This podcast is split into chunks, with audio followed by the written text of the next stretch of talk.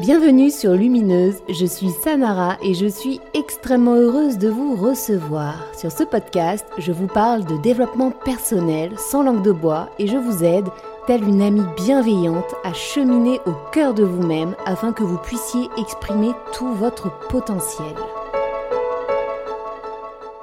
Je suis ravie de vous retrouver cette semaine pour un tout nouvel épisode dédié à la psychogénéalogie. Qu'est-ce que la psychogénéalogie? Eh bien, c'est une pratique selon laquelle les événements, les traumatismes, le vécu de nos ancêtres, de nos aïeux, auraient une influence sur nos vies actuelles. Je trouve que c'est un outil supplémentaire, toujours dans cette idée d'aller se délester de toutes les couches qui ne nous appartiennent pas, afin de réaliser une vie alignée avec qui nous sommes réellement. Pour ce faire, j'ai invité sur Lumineuse Sophie, psychogénéalogiste, qui aide les personnes qui viennent la consulter à mettre des mots sur leurs mots, notamment grâce à l'histoire de leurs aïeux. Je vous laisse découvrir cet échange qui, je l'espère, vous donnera envie de toujours creuser un peu plus loin dans votre introspection. Je vous souhaite une très jolie écoute. Bonjour Sophie Bonjour.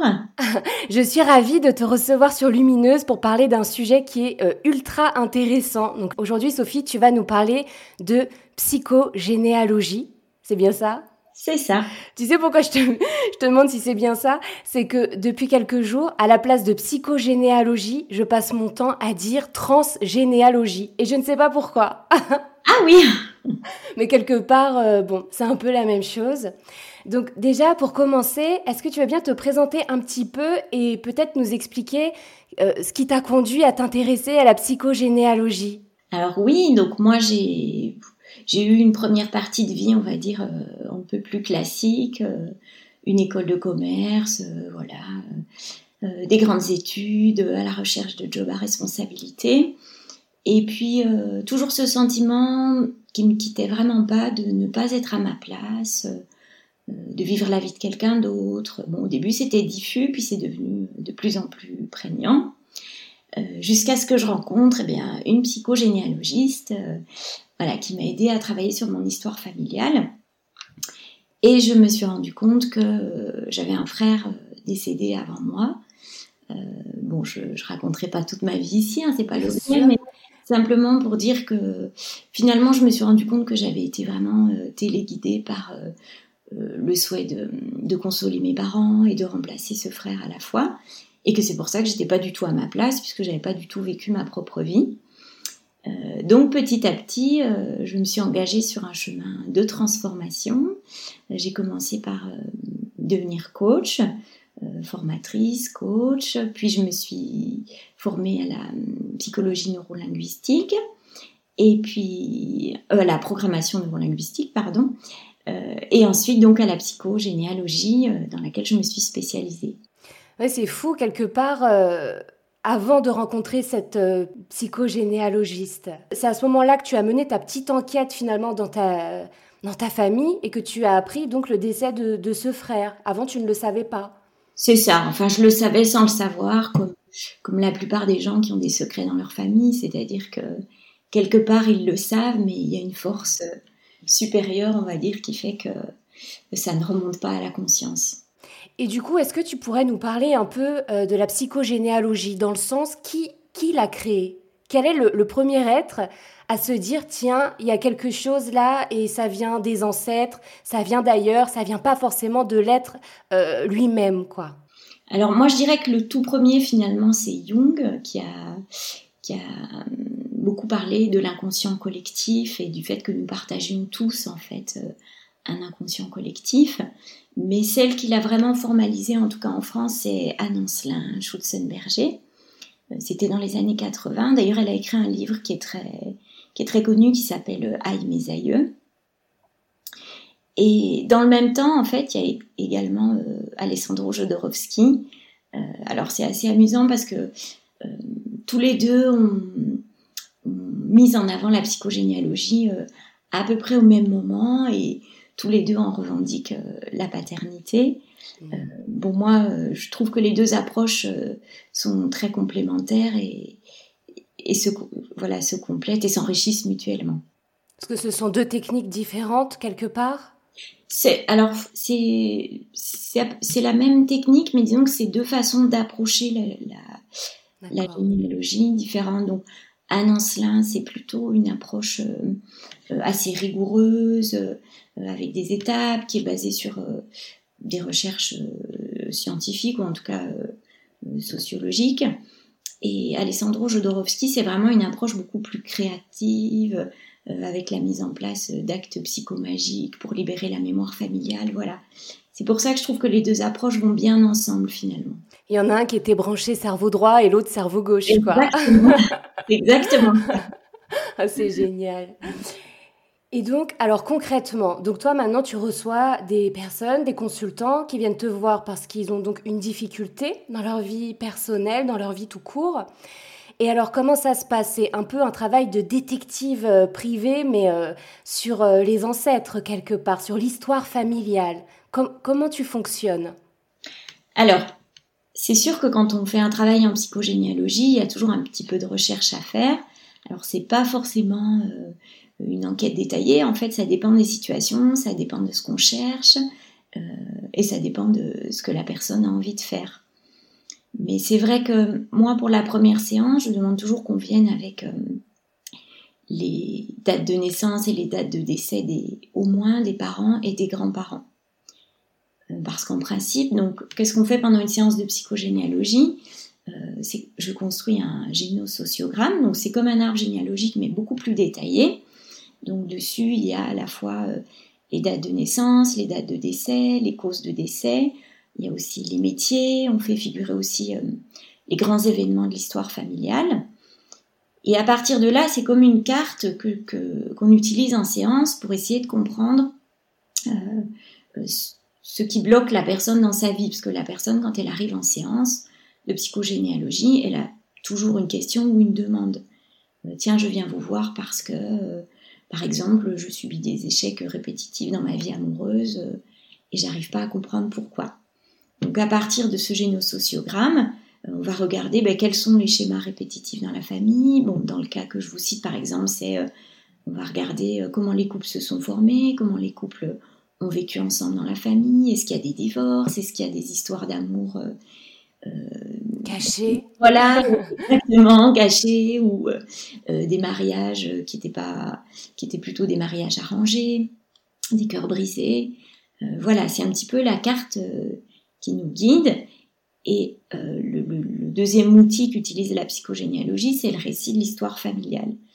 Donc, euh, les personnes qui viennent me voir, souvent, je les invite à euh, retourner voir telle ou telle personne de leur famille pour poser des questions et comprendre en fait comment s'est comment s'est déroulée l'histoire familiale, quels sont les grands événements et surtout ce qui est vraiment important en psychogénéalogie, c'est et ça, j'y tiens. Euh, c'est pas la réalité de ce qui s'est passé qui est importante. C'est pas l'événement lui-même qui est important. C'est euh, ce que les personnes ont ressenti, comment elles ont géré ce ressenti, et du coup comment il a pu se transmettre de génération en génération. Donc sur deux familles, vous pouvez avoir euh, deux histoires identiques, euh, mais dans une famille, ben, voilà, les émotions ont été parlées on a échangé ou, l'histoire familiale ou les valeurs de la famille font que ben, le trauma il a été euh, il a pu être accepté euh, intégré. Et puis dans une autre par contre euh, le ressenti a été terrible pour un même événement n'a pas été parlé a été tu et donc l'émotionnel s'est transmis de génération en génération tout à l'heure, tu nous disais que tu remontais à peu près aux grands-parents, quoi. C'est ça, deux générations. Alors, je remonte sur trois générations, donc la personne, ses parents, ses grands-parents. Euh, ça, c'est, voilà, en premier lieu, on commence par chercher sur deux, euh, euh, sur trois, pardon. Et ensuite, on remonte à, on remonte à quatre ou cinq générations. rarement plus, parce qu'au-delà... C'est hyper difficile, parce que même là, ne serait-ce que, donc, trois générations au-dessus, même là, retrouver des informations, ça doit quand même être hyper difficile pour les personnes, non? Généralement, ça se passe bien. C'est-à-dire qu'à partir du moment où la personne qui vient te consulter commence à mener son enquête autour de sa famille, les langues commencent à se délier quelque part à ce moment-là.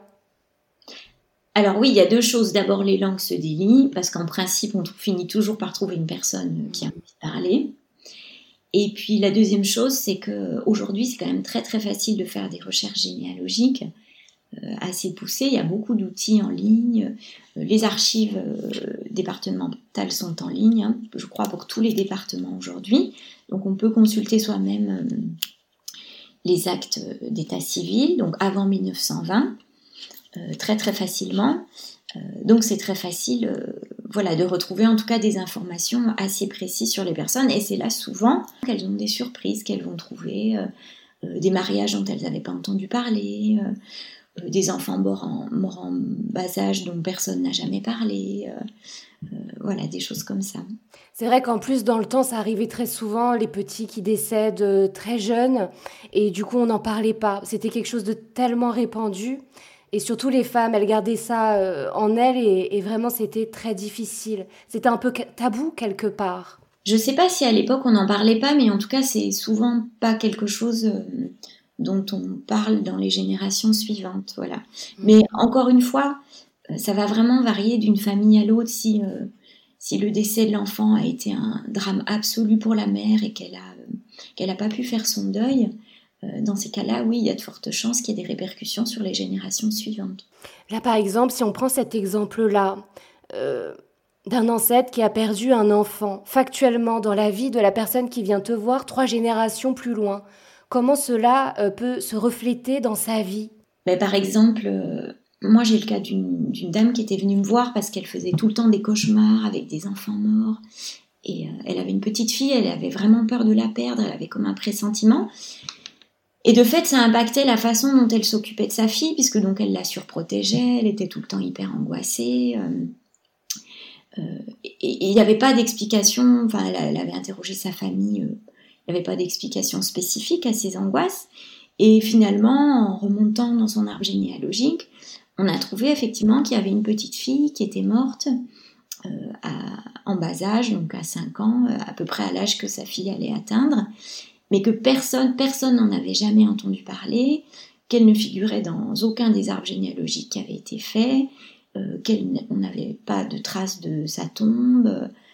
Euh, voilà, et donc il se trouve que cette petite fille, elle avait été euh, conçue à la date de naissance, c'était la même date que la date de naissance de, ma, de la personne qui était venue me consulter. C'est incroyable. Voilà, ça c'est incroyable, oui. Ouais. Tu as dû en voir plein des choses incroyables, non? On voit toujours, il y a beaucoup de surprises dans l'arbre. Et moi, ce qui me surprend toujours, c'est que quand on se laisse guider par les dates, surtout par les dates et les, les correspondances de dates, et donc ça nous indique à quel endroit chercher dans l'arbre, et en fait, on ne se trompe jamais. C'est fou. Hein. Oui, l'inconscient a la mémoire des dates, en fait, et c'est comme ça qu'on, c'est beaucoup comme ça qu'on travaille, donc avec les, les correspondances de dates et la symbolique des prénoms voilà, ce sont des guides en fait. C'est pas alors c'est pas une science exacte et c'est pas une science du tout d'ailleurs euh, la psychogénie. oui. Non, je dis ça parce que j'ai entendu le titre d'une émission euh, qui disait qui passe en ce moment et qui dit euh, la psychogénéalogie est-elle une pseudo-science? Alors j'ai pas écouté l'émission, mais en fait je peux déjà dire que la psychogénéalogie n'est absolument pas une science et surtout pas une science exacte.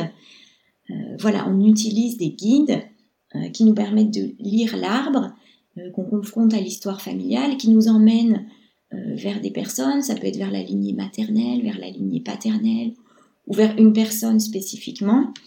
Et souvent, quand on creuse à cet endroit-là, c'est là, qu'on trouve la charge émotionnelle que porte la personne qui vient nous consulter. Tu sais, c'est sur des choses aussi un peu moins dures. Alors, dures j'ai toujours eu quelque chose, je, déteste boire de l'eau très froide et je, ne sais pas pourquoi, enfin je ne savais pas jusqu'à récemment. Euh, vraiment c'est quelque chose et d'ailleurs j'ai interdit à mon fils de boire de l'eau très froide, jamais une bouteille d'eau au frigo, jamais, jamais. Il y a quelques semaines, je discute avec ma grand-mère et tout à coup elle me parle de cette fameuse tante euh, Louise qui est décédée à l'âge de 20 ans. Elle était à une fête, il faisait très chaud, c'était l'été et elle avait très soif et elle s'est enquillée comme ça, mais un litre d'eau glaciale et elle en est décédée. elle en est décédée, son corps à choc, thermique n'a pas supporté. Et lorsque ma grand-mère m'a dit ça, je la regarde interloquée, je lui dis c'est incroyable parce que ça c'est quelque chose qui moi m'a toujours fait très peur. Et je ne savais pas pourquoi. Mhm. Donc après, on pourra dire ce que l'on veut. Mais moi, je pense qu'il y a effectivement des choses qu'on se transmet euh, qui va bien au-delà de ce qu'on pourrait s'imaginer. Et je trouve que c'est incroyable. Oui. Oui, c'est ça. On porte tous des mémoires. Alors c'est vrai que ça peut être euh, sur des choses euh, dramatiques, des événements dramatiques, mais aussi des petites choses parfois de la vie quotidienne. Et d'un coup, on apprend que, que finalement, ça nous vient de notre histoire. Et du coup, moi, j'avais une question par rapport à la fratrie. Euh, est-ce que le sens dans lequel on vient au monde dans notre famille, je suis l'enfant numéro 1, l'enfant numéro 2, l'enfant numéro 6, est-ce que là aussi, ça peut nous donner des indices ou pas du tout? Oui, alors la question de la place en psychogénéalogie, elle est centrale parce que souvent, euh, les difficultés qu'on rencontre dans sa vie sont liées aussi à un problème de place euh, qu'on n'a pas pris ou qu'on a pris dans l'arbre ou on n'est pas à sa bonne place et du coup relationnellement ou professionnellement ou dans sa famille ou en couple, on se trouve pas non plus à la bonne place. Donc en psychogénéalogie, on s'intéresse beaucoup à la, à la place que la personne occupe dans la fratrie et on compte aussi, quand on compte les enfants, on compte aussi les fausses couches ou avortements euh, dont la femme se souvient. Hein. Donc si elle s'en souvient pas, c'est ça rentre pas en ligne de compte puisque à nouveau il n'y a pas de marque émotionnelle. Euh, donc en, psychogénéalogie, on, va regarder si vous êtes l'enfant 1, 2, 3, 4, 5, voilà, on numérote votre place. Et on a l'habitude de dire que si vous êtes l'enfant 1, vous êtes l'enfant du père, c'est-à-dire que vous portez plutôt l'héritage psycho-émotionnel du papa et les mémoires du papa. L'enfant 2, c'est l'enfant de la mère, donc plutôt les mémoires de la mère. Et l'enfant 3, l'enfant du couple. Et à partir de l'enfant 4, on recommence l'enfant du père, l'enfant 5, l'enfant de la mère, etc. Sachant qu'à nouveau, ici, il n'y a rien de formel et rien de scientifique, ce sont des guides. Et c'est vrai que souvent en séance, euh, quand je dis à la personne, non mais vous, vous, portez plus les mémoires du père, euh, souvent ça tombe juste. Souvent la personne dit, ah mais oui, tout à fait, puis ma sœur, c'est plutôt l'enfant qui est dédié euh, à ma mère. voilà. La place dans la fratrie, elle a son importance aussi, puisqu'elle contribue, euh, elle participe en fait à ce qu'on appelle le projet sens. Donc le projet sens, c'est tout ce qui s'est passé de la conception de l'enfant jusqu'à ses trois ans. Donc en fait, c'est tout ce que ses parents ont projeté sur lui euh, avant qu'il arrive euh, et jusqu'à ses trois ans, tout ce qui s'est passé. C'est au moment où l'enfant finalement n'a pas d'inconscient propre et il engramme. L'inconscient de sa mère et l'inconscient de son père et y compris tout ce que sa mère et son père projettent sur lui, euh, et auquel il va répondre en s'adaptant finalement à ce qu'on attend de lui. Puisqu'un enfant euh, recherche toujours en premier lieu l'amour de ses parents et va s'adapter à ce que ses parents attendent de lui, y compris de manière totalement inconsciente. Et sa place dans la fratrie, pour euh, revenir à votre question, et l'influence forcément ce que ses parents attendent de lui. C'est-à-dire que vos parents ne vont pas avoir les mêmes attentes si vous êtes l'aîné, ou si vous êtes euh, euh, la, seconde mais la première fille, ou si vous êtes euh, la seconde mais la deuxième fille, vos parents ils attendront pas la même chose de vous suivant la place que vous occuperez. Et puis ensuite, ça impacte aussi la manière dont vous avez grandi. Est-ce que vous aviez de multiples frères, et sœurs? Combien il y, a, des gardages entre les enfants? Ça, c'est important aussi parce que on constate quand même que des enfants qui ont plus de 5 ans d'écart, souvent, euh, n'ont pas du tout le même ressenti, n'ont pas du tout le même vécu avec leurs parents, mmh. ne rapportent pas les mêmes choses, ne portent pas les mêmes mémoires, euh, parce que ce sont un peu comme si c'était des enfants uniques. Mais là encore, à voir au cas par cas. C'est vraiment, chaque cas est unique et chaque histoire est singulière. Et c'est vraiment en se mettant à l'écoute de la personne qu'on peut vraiment euh, accéder à son projet sens et à toutes les mémoires qu'elle porte et qui la freinent dans sa vie actuelle. Là, tu vois, Sophie, tu me dis ça et je peux pas m'empêcher de penser, euh, l'enfant numéro 3, euh, c'est compliqué parce que là, du coup, tu te retrouves avec euh, les mémoires de tes deux parents quelque part. Alors j'imagine que ce n'est pas dans le but de tout purger, mais peut-être quelque chose d'important dans l'une et quelque chose d'important dans l'autre mémoire. C'est quelque chose comme ça? Ça peut être quelque chose d'autre, ça peut être l'enfant de la relation, ça peut être l'enfant qui vient pour réparer le couple voilà, une fois qu'on a dit l'enfant du couple, euh, en fait, on n'a rien dit. Après, il faut aller creuser euh, quel sens cet enfant a pris pour le couple à ce moment-là. Est-ce que le fait de d'apprendre, par exemple, l'histoire d'un ancêtre et de se dire mais oui, c'est incroyable quelque part, j'ai euh, terminé un travail commencé des générations avant moi. Est-ce que le fait déjà de, d'en prendre conscience de cela suffit quelque part à débloquer ce quelque chose chez la personne qui vient te consulter et lui permet d'aller déjà mieux dès ce moment-là? Alors ça, c'est vraiment variable. C'est-à-dire qu'il y a des personnes, euh, quand elles découvrent, par exemple, qu'elles euh, portent le deuil, hein, la tâche euh, inachevée, comme disait Anne Ancelin, d'un ancêtre, on sent tout de suite que quelque chose s'éclaire et que quelque chose change. Et puis pour d'autres personnes, il faudra avancer plus dans le chemin. Donc c'est ce que je dis toujours, c'est la, prise de conscience, c'est une première étape. Et la deuxième étape, c'est bon, bah, maintenant que je sais que je porte ça, euh, en gros, comment je m'en débarrasse Et donc cette libération, elle pourra prendre euh, plusieurs formes. Moi, j'utilise beaucoup les actes symboliques. Euh, ce sont des actes forts, on va dire marquants, pour l'inconscient surtout. Donc, qui permettent vraiment à la personne de passer à l'étape de je conscientise et je libère. Donc par exemple pour un deuil inachevé, ça va être un acte de deuil, ça peut être euh, quelque chose de très symbolique, donc euh, écrire une lettre à la personne pour la laisser partir, par exemple, euh, mais ça peut être aussi quelque chose de beaucoup plus pratique, se rendre sur la tombe, porter une rose, signifier que on a compris que le deuil n'avait pas été achevé, qu'on a entendu les grandes souffrances des personnes et qu'aujourd'hui on souhaite s'en libérer pour vivre sa propre vie. Voilà, mais ça c'est pareil un acte symbolique, euh, j'ai pas une liste d'actes symboliques standards, puisque c'est surtout euh, avec quoi vient la personne, qu'est-ce qu'elle me dit, et, comme ça, c'est vraiment en me mettant à l'écoute que je peux au mieux l'accompagner et lui proposer quelque chose qui correspond à sa situation spécifique et qui va lui parler à elle. J'imagine que les personnes qui viennent te voir ont tenté d'autres éléments avant toi. Par exemple, aller voir un psychologue, euh, et tenter des thérapies, des choses comme ça Est-ce qu'il y a ce genre de parcours? Les personnes viennent te voir après avoir tenté tout un tas de choses et n'ayant pas réussi à se sentir mieux ou à trouver la solution, euh, finissent par se dire, bon, je vais tester quelque chose de nouveau, et là se retrouvent dans le cabinet de Sophie. Oui, alors c'est souvent comme ça. J'ai souvent des gens qui me disent, bon, ben moi j'ai vu un psychologue pendant trois ans, ça fait trois ans que je parle de mon problème, mais euh, j'en suis au même point on n'a pas avancé, donc je vais aller explorer l'histoire familiale.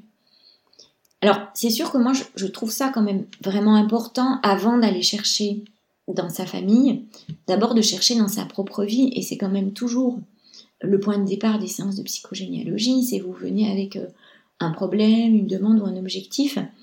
Euh, déjà, qu'est-ce qui, objectivement, dans votre vie, euh, pourrait expliquer que vous soyez confronté à ces difficultés récurrentes je veux dire, il est évident qu'il faut se tourner d'abord sur l'histoire de la personne et quand on ne trouve rien ou rien de vraiment concluant ou quand la personne a travaillé sur le, le trauma qui lui était arrivé à elle mais que visiblement il y a autre chose, quelque chose qu'il ne veut pas lâcher, là oui, il faut remonter euh, et aller voir dans l'histoire familiale.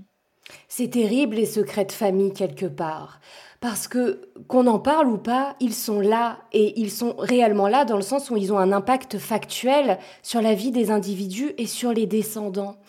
Mais tu vois, par exemple, tu fais tout ce travail de recherche parce que tu vas pas bien. Et puis tu découvres qu'il y a eu quelque chose euh, chez ton arrière-grand-mère ou peut-être un peu avant. Mais toi, au moment où tu fais toutes ces recherches, tu es déjà parent. Comment ça se passe du coup pour la descendance? Est-ce que le fait que euh, j'ai entamé ce travail de recherche et quelque part de, de me libérer de ces mémoires après la conception de mes enfants fait que de toute manière, quelque part, ils seront porteurs quand même de cela et donc ça aura une incidence sur leur vie. Tu vois? Oui, tout à fait. En fait, déjà, la première chose, c'est que euh, une famille, c'est un système où les éléments sont finalement interconnectés. Et quand un parent travaille sur lui, ça impacte forcément son enfant. Alors, suivant l'âge de l'enfant, je veux dire quand les enfants sont petits et qu'on se rend compte de quelque chose, il suffit simplement d'aller leur dire, il suffit simplement de leur expliquer avec des mots simples qui sont adaptés à leur âge, hein, bien sûr, il n'est pas du tout question de, de décharger. ne traumatisez pas vos enfants. Une fois qu'on a travaillé soi-même en thérapie et qu'on a, comment dire, oui, déchargé l'émotionnel qui pouvait aller avec ce qu'on a découvert, il suffit d'aller expliquer à son enfant, bah, tu sais, tiens, dans la famille, il y a telle, telle situation. Et, et, les enfants comprennent très bien. les enfants posent les questions qu'il leur faut en général. Et puis après, ils vous disent, bah, tiens, qu'est-ce qu'on mange ce soir? Voilà, c'est que c'est que c'est fini, c'est que eux, ils ont eu l'information qu'il leur fallait. Ils n'en ont pas besoin de plus. Et après, tout ça va faire son chemin. Sans doute qu'ils vous réinterrogeront après quand ils seront plus grands, à d'autres moments de leur vie. Et en fait, tout ce qui est parlé, c'est ce que disait Françoise Dolto, c'est que dès qu'on met des mots, les mots guérissent en fait. Et à partir de ce moment-là, euh, pour les enfants, en tout cas, c'est dans la plupart des cas suffisant de mettre en mots l'histoire familiale. Hmm. c'est ça, c'est simplement le fait de le nommer. Ça le fait exister quelque part, et puisque ça existe, qu'on le voit, qu'on le sait, eh bien, ça n'a plus d'impact sur nos vies. C'est ça. Hmm. C'est exactement ça. Hmm. Et c'est très, très facile. Et moi, je le vois très bien euh, avec certaines de mes, de mes consultantes. Euh, et je leur dis, bah, dites-le à votre enfant, vous allez voir. Et euh, systématiquement, le résultat est positif. Ah ben oui, son comportement a changé. effectivement, ça fonctionne très bien. Est-ce que ça t'est déjà arrivé d'avoir un maman, un maman, une maman ou un papa qui viennent te voir parce que c'est chez son enfant? Il y a quelque chose chez son enfant euh, qui va pas bien et il se dit que peut-être ça viendrait euh, d'ailleurs. Ou est-ce que ça, ça ne t'est jamais arrivé? Alors, ce qui m'arrive le plus souvent, c'est des, des mamans qui viennent en disant voilà, euh, mon enfant ne va pas très bien, mais je me demande si c'est pas, ça vient pas de moi. Hmm. Voilà.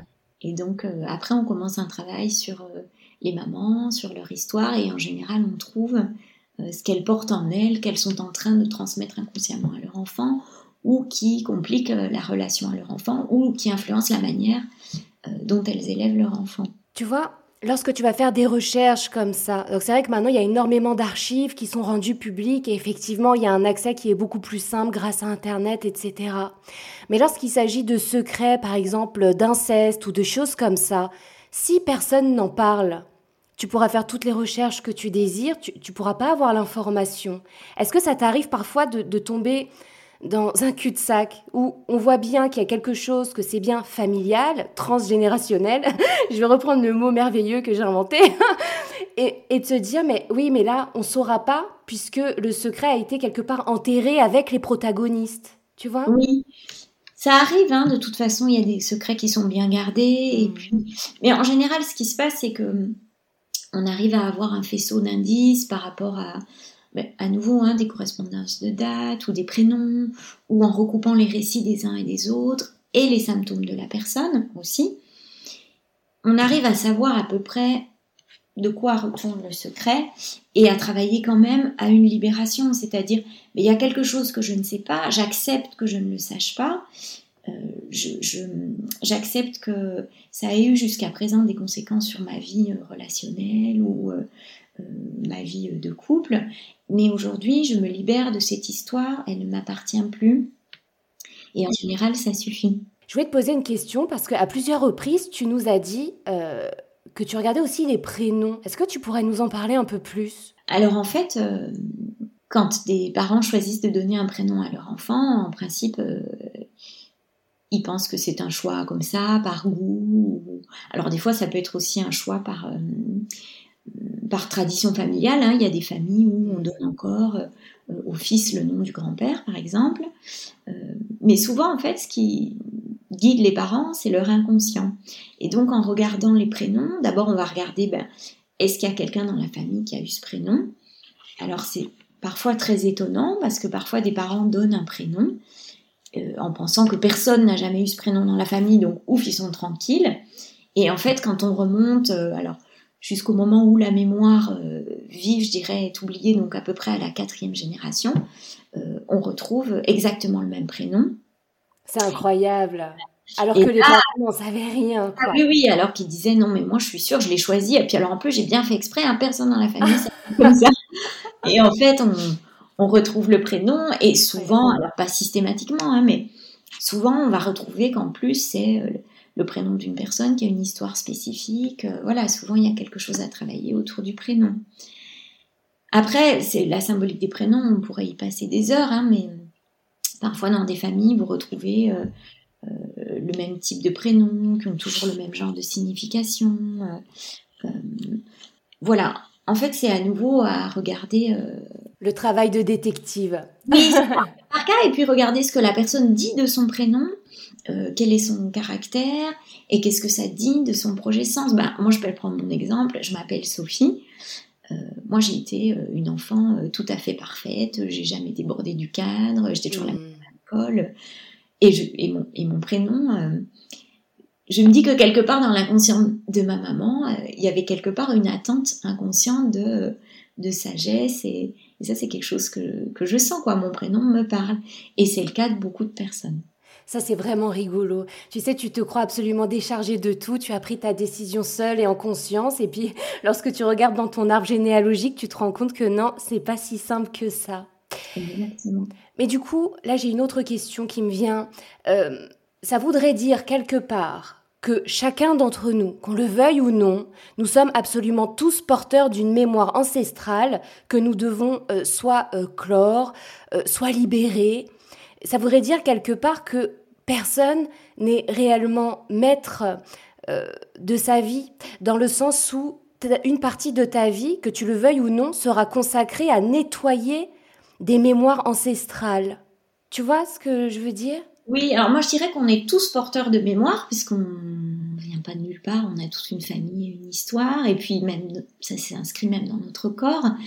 Après, je ne crois pas que ces mémoires soient euh, problématiques pour tout le monde. D'abord, elles ne sont pas toujours problématiques, parce que ce que j'ai pas dit, c'est que on porte aussi euh, de très belles choses de sa famille, euh, on porte aussi énormément de ressources, et on peut trouver dans son arbre énormément de ressources pour avancer dans la vie.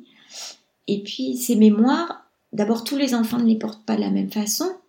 Donc, sur une fratrie, euh, certains prendront certaines mémoires, d'autres pas. C'est parfois, on ne sait pas toujours pourquoi, parfois on comprend pourquoi, mais parfois on, ne sait pas. Euh, chaque personne aussi a des ressources différentes pour, euh, faire face à ces mémoires et pour, pour vivre avec, j'ai envie de dire. Et certaines personnes peuvent très bien vivre sans, sans avoir un poids sur les épaules parce qu'ils ont des ressources suffisantes ou parce que dans leur vie, euh, ils n'ont pas euh, été, euh, comment dire, confrontés à des situations qui ont fait ressurgir ces mémoires. Alors Sophie, toi aussi, tu as un podcast et récemment, tu as sorti un épisode qui explique la différence entre la psychogénéalogie et la psychanalyse transgénérationnelle. Mais voilà d'où vient mon mot transgénérationnel depuis tout à l'heure. Transgénéalogie, t'as dit tout à l'heure. Oui, transgénéalogie, c'était un remix entre les deux. C'est intéressant. Est-ce que tu pourrais nous en parler un petit peu? Oui, alors ça m'a semblé important de préciser la différence parce que même s'il y a énormément de ponts entre les deux approches, elles sont quand même assez différentes. La psychanalyse transgénérationnelle, c'est un courant de la psychanalyse. Donc au départ, Freud s'était vraiment concentré euh, dans son approche sur euh, le vécu de la personne et son vécu pendant sa petite enfance. Et lui, il avait complètement exclu euh, l'influence de l'histoire familiale en fait sur, sur le, psychisme de la personne. et ensuite, c'est Françoise Dolto qui, qui était psychanalyste pour enfants et qui s'est rendu compte que les enfants portaient l'histoire de leurs parents même sans la connaître, voilà, par, leurs symptômes euh, physiques. Et puis petit à petit, donc cette branche de la psychanalyse s'est développée. Donc c'est une branche qui repose sur, euh, disons, une psychanalyse euh, classique. Donc c'est plutôt l'écoute de la personne. L'objectif, c'est plutôt d'analyser l'ensemble de sa personnalité, mais en y incluant l'histoire familiale et l'impact qu'a pu avoir l'histoire familiale la psychogénéalogie, on dit que c'est une thérapie euh, psychodynamique. C'est-à-dire que on ne cherche pas à analyser l'ensemble de la personnalité de la personne, mais bien euh, on cherche à répondre à une question ou à un problème, un blocage euh, ou des angoisses inexpliquées ou un symptôme physique qui se présente dans la vie de la personne. Et donc les séances sont vraiment ciblées, contrairement à la psychanalyse où vous allez partir dans tous les sens, en fonction de ce qui vous vient dans la science du jour, vous parlez, vous parlez, vous parlez. Là, en psychogénéalogie, moi vraiment, c'est pourquoi vous venez me voir. Et, si vous voulez, ce, pourquoi, c'est comme un phare, ça va être comme un guide, un guide de lecture de l'arbre et de l'histoire de la famille. Euh, et pour ça, la psychogénéalogie se sert de certains principes de la psychanalyse, notamment euh, l'importance de l'inconscient. Euh, parfois aussi, on va rechercher dans les rêves mais voilà, de manière vraiment active, de vers un objectif. Et le deuxième grand point, la deuxième grande différence, c'est qu'en psychanalyse, enfin, en tout cas à l'origine, euh, le psychanalyste a une position euh, de retrait total et il n'intervient que très très peu euh, pendant la séance. Alors que dans les, thérapies psychodynamiques, le, rôle du thérapeute est très important. Donc moi, ce que je vais faire, c'est vraiment euh, me mettre à l'écoute, comprendre, comprendre l'univers de la personne, interagir, poser des questions, euh, l'emmener, faire préciser des mots, parce que la personne utilise des mots qui ont un sens pour elle, mais voilà, est-ce que je suis sûre de bien avoir compris ce que ça veut dire pour elle euh, Voilà. Et, et, instaurer aussi une qualité de relation qui fait que finalement cette confiance et cette relation qui se crée voilà, vraiment de confiance, permet à la personne de sortir euh, ce qu'elle a au plus profond d'elle-même. Euh, et donc c'est vraiment, ça repose vraiment sur cet échange et cette implication du thérapeute, contrairement à la psychanalyse où, le psychanalyste a vraiment une position beaucoup plus en retrait. Oui, c'est ça, il y a une vraie distance qui s'opère entre le psychanalyste et le patient, alors que là, c'est un vrai échange dynamique entre vous deux, quoi. Exactement, exactement. Alors après, il y a des choses extrêmement intéressantes dans la psychanalyse transgénérationnelle. Euh, moi, je m'en sers, hein, mais voilà, de manière plus proactive, on va dire. Et du coup, c'est intéressant, ça. Euh, est-ce que ça arrive, est-ce que c'est déjà arrivé que l'un de tes consultants arrive avec euh, un problème, vous remontez dans son arbre généalogique, il trouve la source, et il s'avère qu'avec cet ancêtre-là, il y a une grosse ressemblance physique, ou que cet ancêtre-là avait peut-être, euh, je sais pas, une maladie ou quelque chose, et il s'avère que la personne qui vient te consulter se retrouve avec euh, la même maladie ou, les mêmes choses, même physiquement, je veux dire. Est-ce que ça, c'est déjà arrivé? Alors, quand c'est vraiment... Euh, enfin, moi, dans le mot ancêtre, j'entends quand même plutôt à partir de 4-5 générations on a rarement l'information. Enfin, on peut l'avoir, mais euh, en tout cas pour la ressemblance physique, il y a parfois des photos, mais euh, pas souvent. Et on n'a pas toujours euh, l'histoire des maladies. Par contre, c'est vrai que souvent on trouve un lien, enfin c'est plutôt dans le sens inverse que ça marche. On trouve un lien entre les prénoms, les dates de naissance, et ensuite on trouve un lien dans l'histoire ou dans le vécu de la personne. Est-ce que, outre le fait, euh, par exemple, il y a eu un drame, j'en sais rien, ça peut être aussi peut-être euh, euh, ton arrière-grand-père qui a eu un souci pendant la guerre, je ne sais pas. Est-ce que ça arrive qu'il y ait quelque chose de l'ordre de justement, il y, a, il y a eu telle une mission, quelque chose qui n'a réellement pas été terminé par cette personne-là, et que toi, quelque part, à ta façon dans ta vie à toi, même si toi tu ne vis pas du tout dans les mêmes conditions, par exemple là tu n'es pas en temps de guerre, tu vois, mais qu'il y a mm. une notion de euh, terminer un travail vraiment qui a débuté par, euh, euh, la génération, par deux générations avant, tu vois? Oui, c'est ce que on est à nouveau dans ce que Anne Ancelin appelait les, les tâches inachevées. Alors c'est pas vraiment un travail, mais ça peut être euh, bon, mais tout ce qui est deuil euh, non fait. Hein. Euh, on va avoir des personnes qui vont qui vont par exemple avoir ce que ce qu'on appelle le syndrome du gisant, donc qui vont être des personnes assez sombres, avec toujours une grande tristesse, qui ne vont pas, pas porter de la, joie de vivre, hein, pour ainsi dire, s'habiller souvent en noir, voilà, être très imprégné, comme si euh, il portait euh, le deuil de, quelqu'un, voilà. Et là, à ce moment-là, effectivement, on peut dire que le deuil n'a pas été achevé, et c'est comme si la personne euh, avait finalement été désignée pour, pour porter le deuil toute sa vie. Et donc à ce moment-là, quand elle s'en rend compte, et quand elle s'en rend compte, pardon, elle peut faire des actes symboliques et achever ce deuil qui n'a pas été fait. Après, ça se voit aussi parfois dans les couples. Euh, et ça, ça me surprend encore à chaque fois que je le rencontre. Par exemple, une grand-mère qui a eu un amour impossible avec un homme nommé, disons, Georges, et on voit que la petite fille s'est mariée avec un homme qui s'appelle Georges. Voilà. Et quand on creuse, en fait, entre les deux Georges, on trouve plein de similitudes, comme si euh, la mission de la petite fille, ça avait été de ramener Georges à la maison. Hmm. Voilà. Et c'est quand je le dis comme ça, ça paraît bizarre, mais quand on le voit dans un arbre, c'est très très surprenant. Et quand les consultantes s'en rendent compte, s'en rendent compte, c'est vraiment euh, voilà, on voit quelque chose qui s'éclaire et, et, parfois c'est vraiment parlant dans leur histoire parce qu'elles se disent mais pourquoi moi je suis allée chercher cet homme-là, il me correspond pas du tout. Euh, euh, voilà, et on trouve en fait cette mission, euh, cette mission à achever. C'est incroyable. C'est assez incroyable. Et c'est ce que je te disais tout à l'heure, ça doit t'arriver souvent de te dire ah oui. Et puis à chaque fois tu te réémerveilles quelque part, genre. alors ah moi je suis toujours émerveillée. Oui c'est ça. je suis pas lassée. Alors on peut en parler peut-être dans dix ans, hein, mais euh, je suis toujours aussi émerveillée que les personnes qui viennent me voir de de ce qu'on peut découvrir.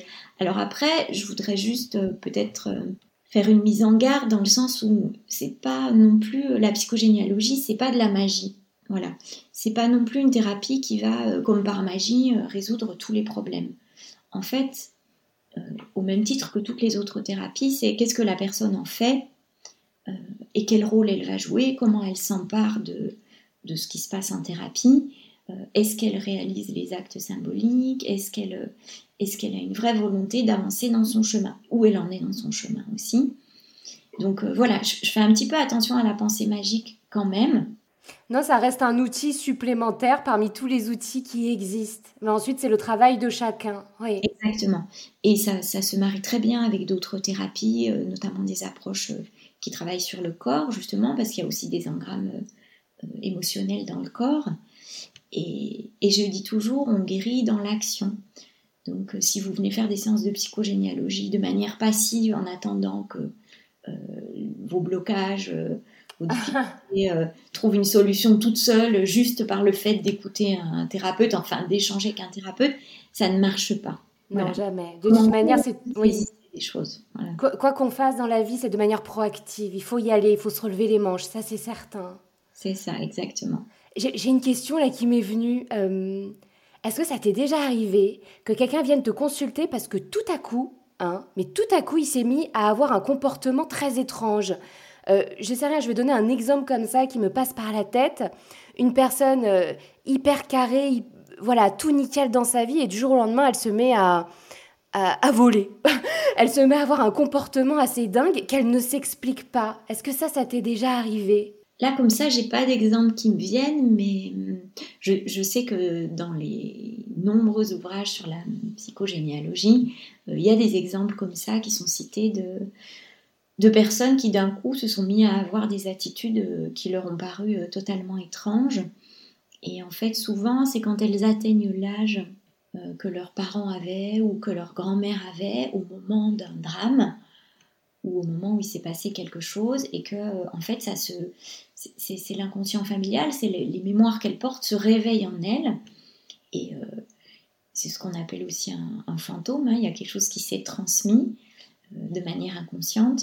Et du coup, voilà, c'est comme ça qu'on trouve les explications à ces comportements. J'adorerais, mais là, ça, c'est euh, ma curiosité de petite souris. Tu sais, euh, assister à une séance de A à Z dans un coin comme ça, juste pour. Je trouve que c'est vraiment euh, passionnant. C'est-à-dire qu'on est fait de tellement plus que ce qu'on ne croit. Et entre autres, cette partie-là de, choses qu'on se transmet de toute manière par le biais de l'ADN, par le biais de, des énergies, etc. Et ça aussi, ça compte quelque part dans, dans l'être entier euh, et complet que nous sommes euh, ici. Toutes les parties de nous sont importantes et ces parties-là aussi le sont. C'est dans ce sens-là que, que je dis ça. C'est vraiment très très intéressant. Ah oui, c'est sûr que c'est une aventure passionnante. Est-ce que tu as envie de parler de quelque chose d'autre? Est-ce qu'il y a quelque chose que tu as envie de transmettre? Enfin, ce qui me semble, ce que j'ai envie de transmettre en fait, peut-être euh, aux auditeurs, c'est de dire ben, intéressez-vous à l'histoire de votre famille, euh, poser des questions et surtout prenez des notes parce qu'on oublie très vite. Euh, parce que je... c'est vrai qu'après, quand les gens sont décédés et qu'il est trop tard et qu'on se bute à des, à des portes fermées, à des. Euh, pas seulement à des secrets, mais aussi à, voilà, des éléments de la vie, de la façon de vivre, et qu'on n'y a plus accès. C'est tellement dommage, et j'entends tout le temps les gens dire Ah, mais si j'avais su, j'aurais posé des questions plus tôt, mais à l'époque, ça ne m'intéressait pas moi-même, hein, j'ai beaucoup, beaucoup parlé avec mes grands-mères, mais euh, j'ai pas toujours tout noté. Et, voilà, ça fait partie euh, des regrets que j'ai, et, je pense qu'il faut que. C'est bien que chaque personne puisse s'intéresser à sa famille, à l'histoire de sa famille, et noter et garder ça comme euh, quelque chose de précieux qu'on peut transmettre de génération en génération. C'est tellement important. Et puis si on part dans cette logique que ce qui est dit et énoncé à haute voix quelque part euh, n'est plus enquisté en tant que trauma transgénérationnel, quelque part rien que le fait d'apprendre des éléments pourrait potentiellement permettre à une de ces mémoires de ne pas se réactiver au moment de la vie où cela aurait dû se réactiver. Un exemple tout bête, euh, une grossesse par exemple. S'il y a des choses que tu as appris bien avant, eh bien, euh, ce quelque chose qui aurait pu se réactiver à ce moment-là de ta vie, probablement qu'il ne se réactivera pas. C'est vrai que c'est très important. Oui, et d'autant plus que moi, ce que je remarque souvent, c'est que dans les familles, il y a beaucoup de gens qui ont envie de parler de l'histoire de la famille, surtout les personnes âgées. Euh, bon, sauf quand il y a vraiment des choses trop lourdes et qu'il y a un vrai déni, mais la majorité du temps, les personnes âgées aiment bien qu'on aille leur poser des questions sur leur enfance, leur façon de vivre et même parfois euh, euh, sans aller, enfin, sans aller jusqu'aux grands-parents, mais j'ai souvent des, des, consultantes qui me disent euh, Ah ben j'ai posé la question à ma maman, ah ben du coup elle m'a dit que oui, elle avait fait une fausse couche avant, ou qu'en fait elle avait eu un amoureux secret, puis qu'elle avait avorté, puis qu'elle en était triste. Enfin, il y a plein d'informations qui sont accessibles, mais comme les gens attendent Souvent, j'entends les gens dire Bon, bah, j'attends qu'il me pose la question. Oui, mais comment voulez-vous qu'il vous pose la question sur quelque chose dont il n'a pas connaissance? Et c'est tellement logique ce que tu dis. Mais oui. Maintenant, c'est. C'est simple d'aller voir les gens et de leur parler, de, de, leur poser des questions sur leur vie, sur leur enfance. Et, et, puis en plus, moi, ce que je trouve magique et ce que j'aime beaucoup avec la psychogénéalogie, c'est que ça recrée du lien. Hmm. souvent, j'entends les gens qui disent Ah, ben du coup, euh, j'ai fait une visite à ma grand-mère, puis ça nous a fait tellement de bien, puis on a partagé tellement de beaux moments. Et si ça sert juste à ça, ben c'est déjà énorme. C'est clair, c'est déjà énorme. Là, du coup, j'ai une autre question qui m'est venue par rapport. Euh, tu nous as dit tout à l'heure qu'on comptait les fausses couches et les avortements. Euh, au niveau des fausses couches, celles dont les femmes se rappelaient. Là, c'est vraiment, quand tu dis ça, c'est des fausses couches qui peuvent être très précoces tu vois, oui. c'est vraiment perdre un bébé à 4 mois de grossesse, par exemple? Non, on compte, enfin, moi dans ma pratique, je compte toutes les fausses couches dont la femme se rappelle, puisque euh, ce qui veut dire qu'il y a une empreinte euh, émotionnelle pour elle. Hmm. Euh, et c'est celles donc qui sont importantes pour elle. Elle a conscientisé qu'elle attendait un enfant et que ben, il est parti, il n'a pas tenu. Voilà. Hmm. Après, si, parce que parfois on me dit oui, mais alors, mon arrière-grand-mère, je ne peux pas savoir effectivement, hein, de toute façon, comme je disais tout à l'heure, c'est pas une science exacte. Et puis on pourra pas tout savoir. On ne pourra jamais tout savoir, et puis on n'a pas besoin de tout, de toute façon. On peut se débrouiller autrement. Tu es tellement douce. Euh, je suis sûre que les personnes qui viennent te voir doivent justement se sentir en confiance assez euh, facilement. Tu dégages quelque chose de très doux. C'est incroyable. Ah ben merci. c'est vrai. J'accueille le compliment. Donc Sophie, nous arrivons au moment où nous passons à l'action. Est-ce que tu as prévu un petit quelque chose pour nos auditeurs? Alors, euh, tout à l'heure j'ai dit, euh, ce que je propose aux auditeurs, c'est d'aller euh, se renseigner sur l'histoire familiale. Donc ce qu'ils peuvent faire en plus, c'est commencer à écrire leur arbre généalogique et, regarder un petit peu s'ils trouvent des correspondances entre euh, leur date de naissance et la date de naissance euh, d'une personne plus haut dans l'arbre ou une date de conception, parce qu'on tient compte aussi des dates de conception. Euh, et ça peut leur donner des premières pistes pour savoir vers qui ils peuvent aller se renseigner, poser des questions. voilà, ça peut être le début d'une enquête généalogique qui peut s'avérer passionnante. Mettez votre petite casquette de détective privé. voilà. C'est exaltant. Oui. Merci beaucoup Sophie d'avoir partagé tout ça avec nous sur Lumineuse. Je suis hyper ravie de t'avoir euh, accueilli. Eh ben merci à toi, c'était vraiment un plaisir de, de participer à cet enregistrement. je suis ravie. Merci. Et puis, bah, à très vite. Je mettrai toutes. Euh, tous les liens pour retrouver Sophie dans la barre de description, que ce soit euh, ses réseaux sociaux ou le lien vers son podcast, sur lequel vous aurez eh bien, des petits épisodes plus approfondis de tout ce dont nous venons de parler. Et euh, voilà, merci pour tout Sophie et à très bientôt. Merci. Je vous remercie d'avoir écouté cet épisode jusqu'au bout. Pour retrouver Sophie, vous pouvez aller dans la barre de description de l'épisode. J'y ai annoté les liens pouvant vous rediriger vers Sophie. Et si vous souhaitez échanger avec moi, c'est sur Instagram que ça se passe à Sanara Lumineuse. C'est tout pour moi, je vous retrouve dans 15 jours pour un tout nouvel épisode en solo. Et comme toujours, prenez grand soin de vous.